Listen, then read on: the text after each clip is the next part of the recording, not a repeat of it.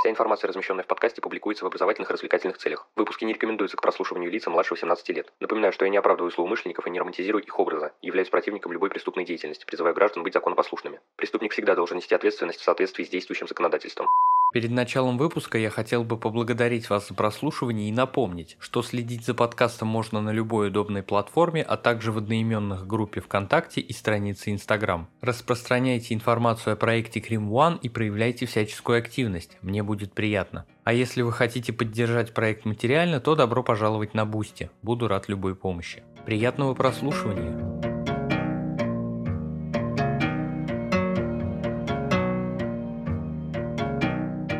Всем привет, вы на канале Crime One, и сегодня мы начнем говорить о книге Мишель Лайонс «Камера смертников». В общем, без лишних слов, поехали! Мишель Лайонс по долгу службы приходилось общаться с сотнями приговоренных к смерти. За свою карьеру она посетила сотни казней. В книге женщина рассказывает о себе и работе в отделении смертников, приговоренных, взаимоотношениях с ними, их бытии и казнях, а также о самой смертной казни как явлении. Часто упоминает Ларри Фицджеральда, старшего коллегу, представителя тюремной системы, с которым они проработали много лет. За свою жизнь он посетил 219 казней. Разумеется, текст пестрит интересными фактами, мыслями и суждениями. Начнем мы разговор о личности Мишель Лайонс. Девушка не сразу стала работать в отделении смертников. До этого она была фотографом, журналистом, полицейским репортером. Так как девушку всегда интересовали преступления, со временем она ушла из газеты и в 2001 году устроилась в департамент уголовного судопроизводства пресс-представителем. Постепенно доросла до начальника по связям с общественностью. Эта работа заключалась не только в наблюдении за казнями и написании статей об этом. Мишель также освещала новости, брала интервью у смертников. Там она проработала больше 10 лет, однако в какой-то момент пришел новый начальник, который девушке не понравился по всем статьям. Непрофессионал, сексист, податлив для начальства, равнодушен. Позже Мишель начали травить, понизили в должности с зарплатой, перевели в другой кабинет, сузили обязанности и наказания посыпались со все подряд. Она ушла по собственному желанию. Правда, позже Мишель выиграла суд против департамента о дискриминации и ей выплатили компенсацию. После увольнения начались сложные времена. Девушка не знала, чем себя занять и куда устроиться работать. Специализация была крайне узкой, свой талант применить негде. Мишель скучала по работе, такой, какой она была в самом начале, по всему кроме самих казней. В своей книге девушка подробно описывает порядок смертной казни, о нем и поговорим. В течение трех дней перед казнью охранники каждые 10-15 минут проверяли камеру осужденного и записывали, чем он занимается. Писали обычно о самых повседневных вещах. Заключенный спит, заключенный читает, заключенный сидит на кушетке. Но какие-то подробности опускались. Незачем кому-то знать, что последние свои часы осужденный провел яростно мастурбируя. В день казни приговоренный завтракал, с полчетвертого до полпятого утра, а примерно в 8.00 его отводили в комнату для свиданий. Там он мог провести с родными и друзьями 4 часа, в предыдущие два дня ему давали по 8 часов. Потом заключенного отводили обратно в отделение и готовили к отправке в Хансвилл. Затем помещали в специально оборудованный автомобиль и запирали там с вооруженными охранниками. В машине сопровождения также ехала охрана и начальство. Приговоренного заводили внутрь, тщательно обыскивали, выдавали другую одежду, снимали отпечатки пальцев и помещали в камеру временного содержания рядом с отделением смертников, в которой стояли только койка и железный стульчак. После этого к нему приходили начальник тюрьмы, капеллан и Мишель. Начальник тюрьмы выяснял, кто будет присутствовать на казни, кому отойдет имущество заключенного и каковы его пожелания относительно последней трапезы. Затем Мишель сообщала заключенному, кто будет из журналистов и напоминала, что если он не хочет произносить последнее слово в комнате смерти, может написать его теперь для передачи СМИ.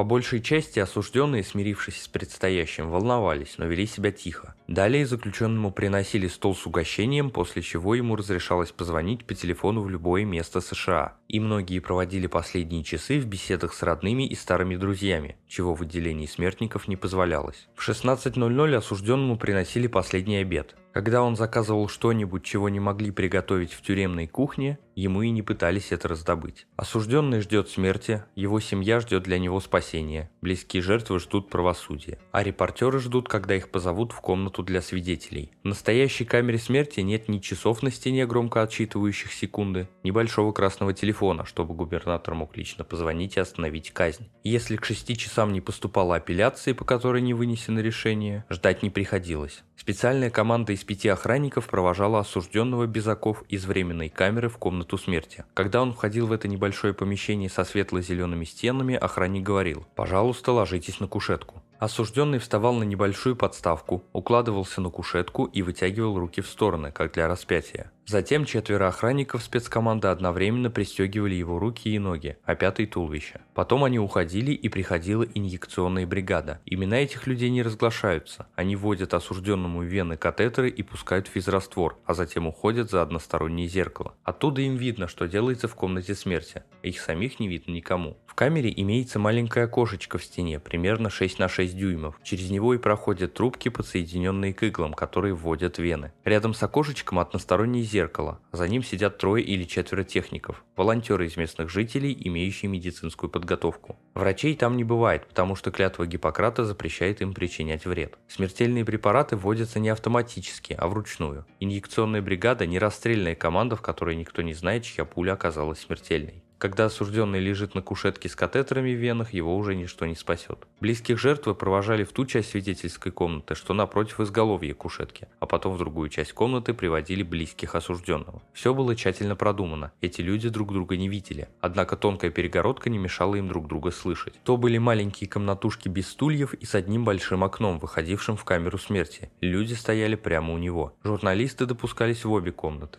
Обычно эмоции исходили как раз от семьи осужденного, ведь родные жертвы уже пережили свою потерю и готовы были перевернуть страницу а семье осужденного предстояло видеть смерть близкого человека. Для них долгий и трудный путь скорби только начинался. Поскольку перегородка довольно тонкая, родственникам жертвы все было слышно. Мишель всегда казалось, что это жестоко. Вот мать смотрит на казнь того, кто убил ее ребенка. И вдобавок к собственному горю ей приходится слушать, как выплакивает свою боль другая мать. Ведь для той исполнение правосудия самая ужасная участь. Мишель видела женщин, которые умоляли, рыдали, бились в стекла и стены, матерей, которые взывали к Богу, которые кричали, что их сын невиновен, теряли сознание. Неудивительно, что иногда осужденные просили родителей не приходить. После того, как свидетели занимали свои места, из камеры смерти доносился металлический звук закрываемой тяжелой двери и поворачивался ключ. Из комнаты за зеркалом выходил сотрудник тюремной администрации и сообщал, что можно продолжать. Начальник тюрьмы спрашивал, желает ли осужденный произнести последнее слово. С потолка к губам осужденного опускался микрофон, и он мог что-то сказать. Или не сказать ничего. Обычно начальник тюрьмы еще во временной камере предупреждал заключенного, что у него будет 1-2 минуты. Все смертельные инъекции выполнялись с использованием трех компонентов. Первый – седативные средства, вводимые в смертельной дозе, его одного уже достаточно, чтобы убить. Когда он начинал поступать в вену, осужденный словно пьянел, у него закрывались глаза. Порой люди чувствовали его вкус, говорили, что он неприятный, однако болевых ощущений не доставлял. Второй компонент – мышечный релаксант, также вводимый в смертельной дозе. Он служил для парализации легких и диафрагмы. Звук Звук дыхания мог быть разный, в зависимости от того, боролся организм или нет. Последний вздох бывал похож на кашель, хрипение, бульканье или на то, как всхрапывает лошадь. Третий компонент останавливал сердце. К тому времени, как его пускали в вены, человек уже затихал. Пять или шесть минут сохранялась тишина, начальник стоял у изголовья кушетки, капеллан держал руку на колени казненного. Через несколько минут начальник приглашал доктора. Тот с помощью стетоскопа слушал, бьется ли у казненного сердце, и объявлял время смерти, обычно на 5 или 6 6 минут позже реального. Начальник тюрьмы наклонялся к микрофону и повторял слова доктора для своего секретаря, который в кабинете писал официальный рапорт. Капеллан закрывал глаза казненного, накрывал ему лицо простыней, после чего можно было уходить. На этом выпуск подошел к концу. Благодарю за его прослушивание.